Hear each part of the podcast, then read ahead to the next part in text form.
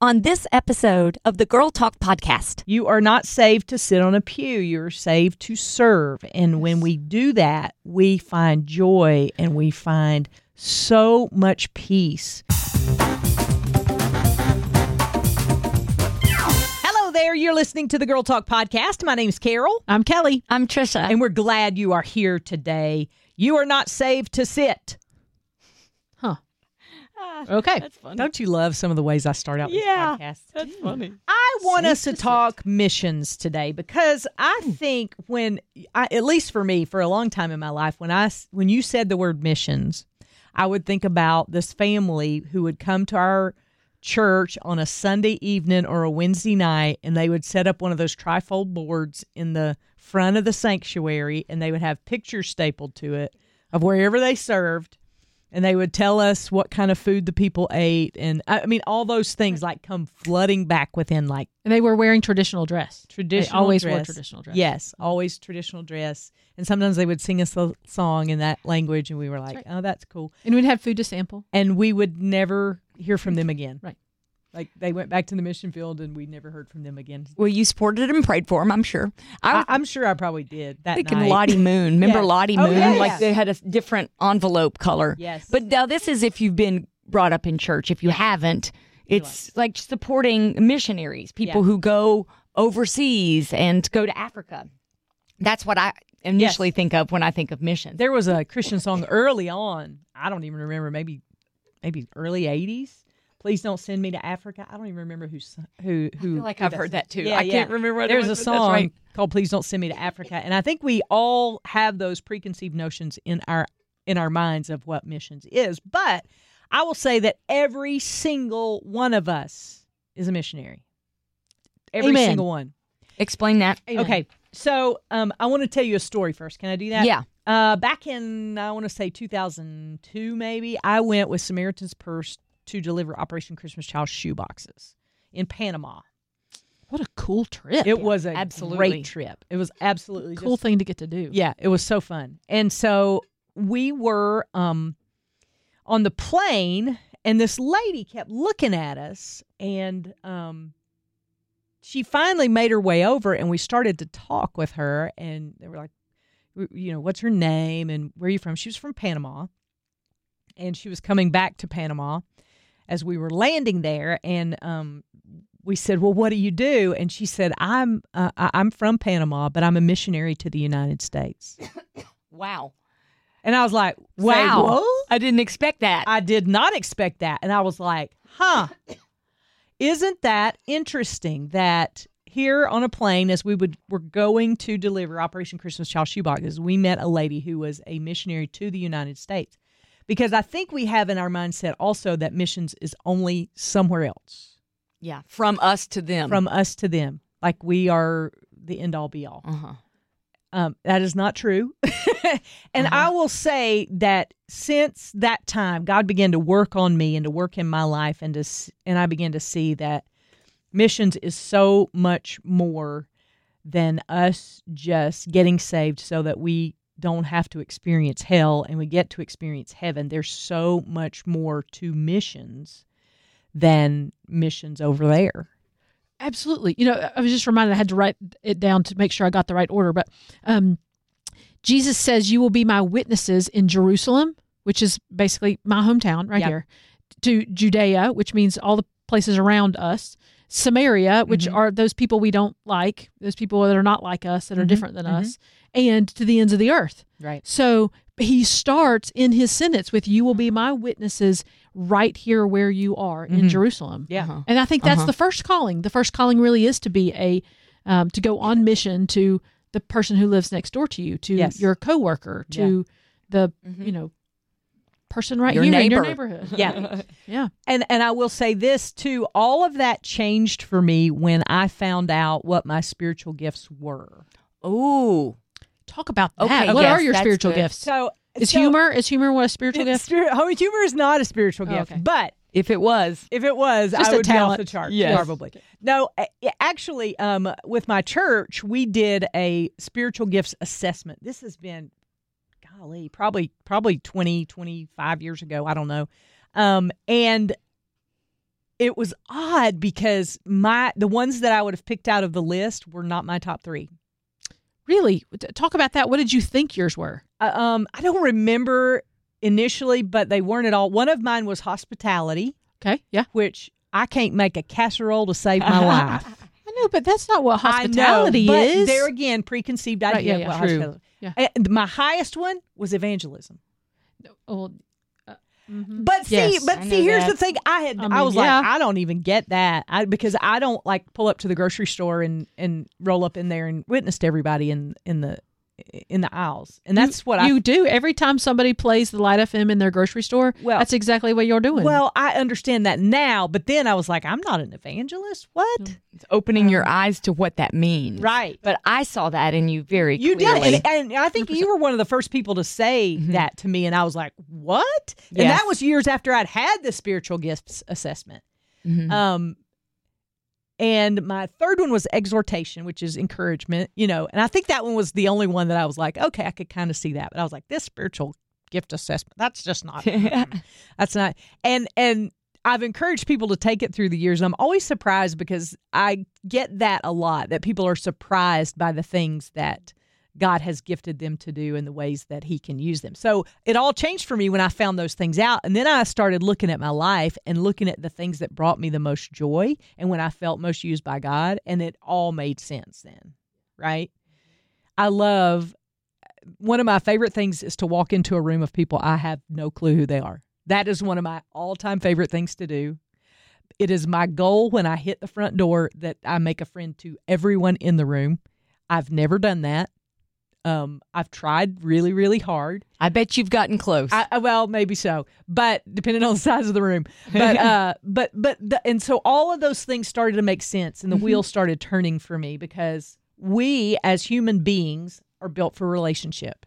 hmm Believe it or not, nobody was nobody was designed to be an island. God created us for relationship, and so when I thought about all those things, it made to- total sense. But that changed my vision about missions. Well, one of the things I love that you just said was that you also looked around and said, "This is the thing that brought me joy." Mm. Yes. I think that's a key component of spiritual gifts is that we're not going to God's not going to give us a spiritual gift that's going to cause us heartache. You Yeah. know, the the spiritual gift of you know things I don't like to do, Right. I don't That's want right. to do. Mhm. It's not going to be a miserable experience. It Yeah. should be serving the Lord should be joyful Yeah. and it Yeah. should make you happy. Mhm. And so um, if those things if that's if you're doing things for him and you feel that joy that you just can't even explain sometimes and Yeah. it just gives you that juice that you need it's like probably related some way to your spiritual gift that he's given Right. you as well You're operating in your gifting. I think another way where we can serve as missionaries, and, and you said we're all missionaries, and I, so we all have an opportunity to talk to people. Well, one way that God enables that is through our hard times. Mm-hmm. You know, your Mhm. test Yeah. becomes your testimony. Mm-hmm. So then you're a missionary about what you went through. Yeah. And God has definitely allowed me to use some of the things I've gone through to hopefully support and encourage other people Mhm. for when they go through similar things. Yeah. And that has been a great joy Mm-hmm. because I didn't want to go through the things that I went through. Let's Yeah. say the tragedy with my mother, but God allowed me then to speak to other people who were grieving, who lost someone, who had the rug pulled out from under them. Mm-hmm. And recently, I'd been um, praying a lot because I wanted to get involved in serving at my church, but I wasn't sure how. And I, I felt like I didn't have a lot of time, but I kept feeling that urge mm-hmm. within me. Mm-hmm. So I reached out to someone in my church, Sweet Sweet Kelly, and I asked her, um, can I serve with Grief Share, which is mm. that program that I absolutely loved. Yeah. Even asking, I felt anxious because I knew that that would take a lot of time, mm-hmm. but I felt God asking me to go ahead and inquire about that. Well, she said, We're not going to be doing that program yet for several months, but how about this?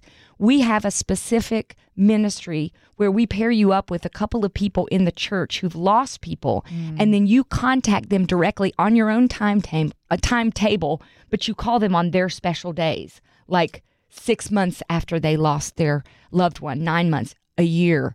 And so I have the ability to do it as it fits my daily schedule, but I I am tracking with them and walking with them. so it's the ability to speak to people without it being such a giant time commitment that I was concerned about because I got teenagers and work and all Mm-hmm. yeah, the yeah. things.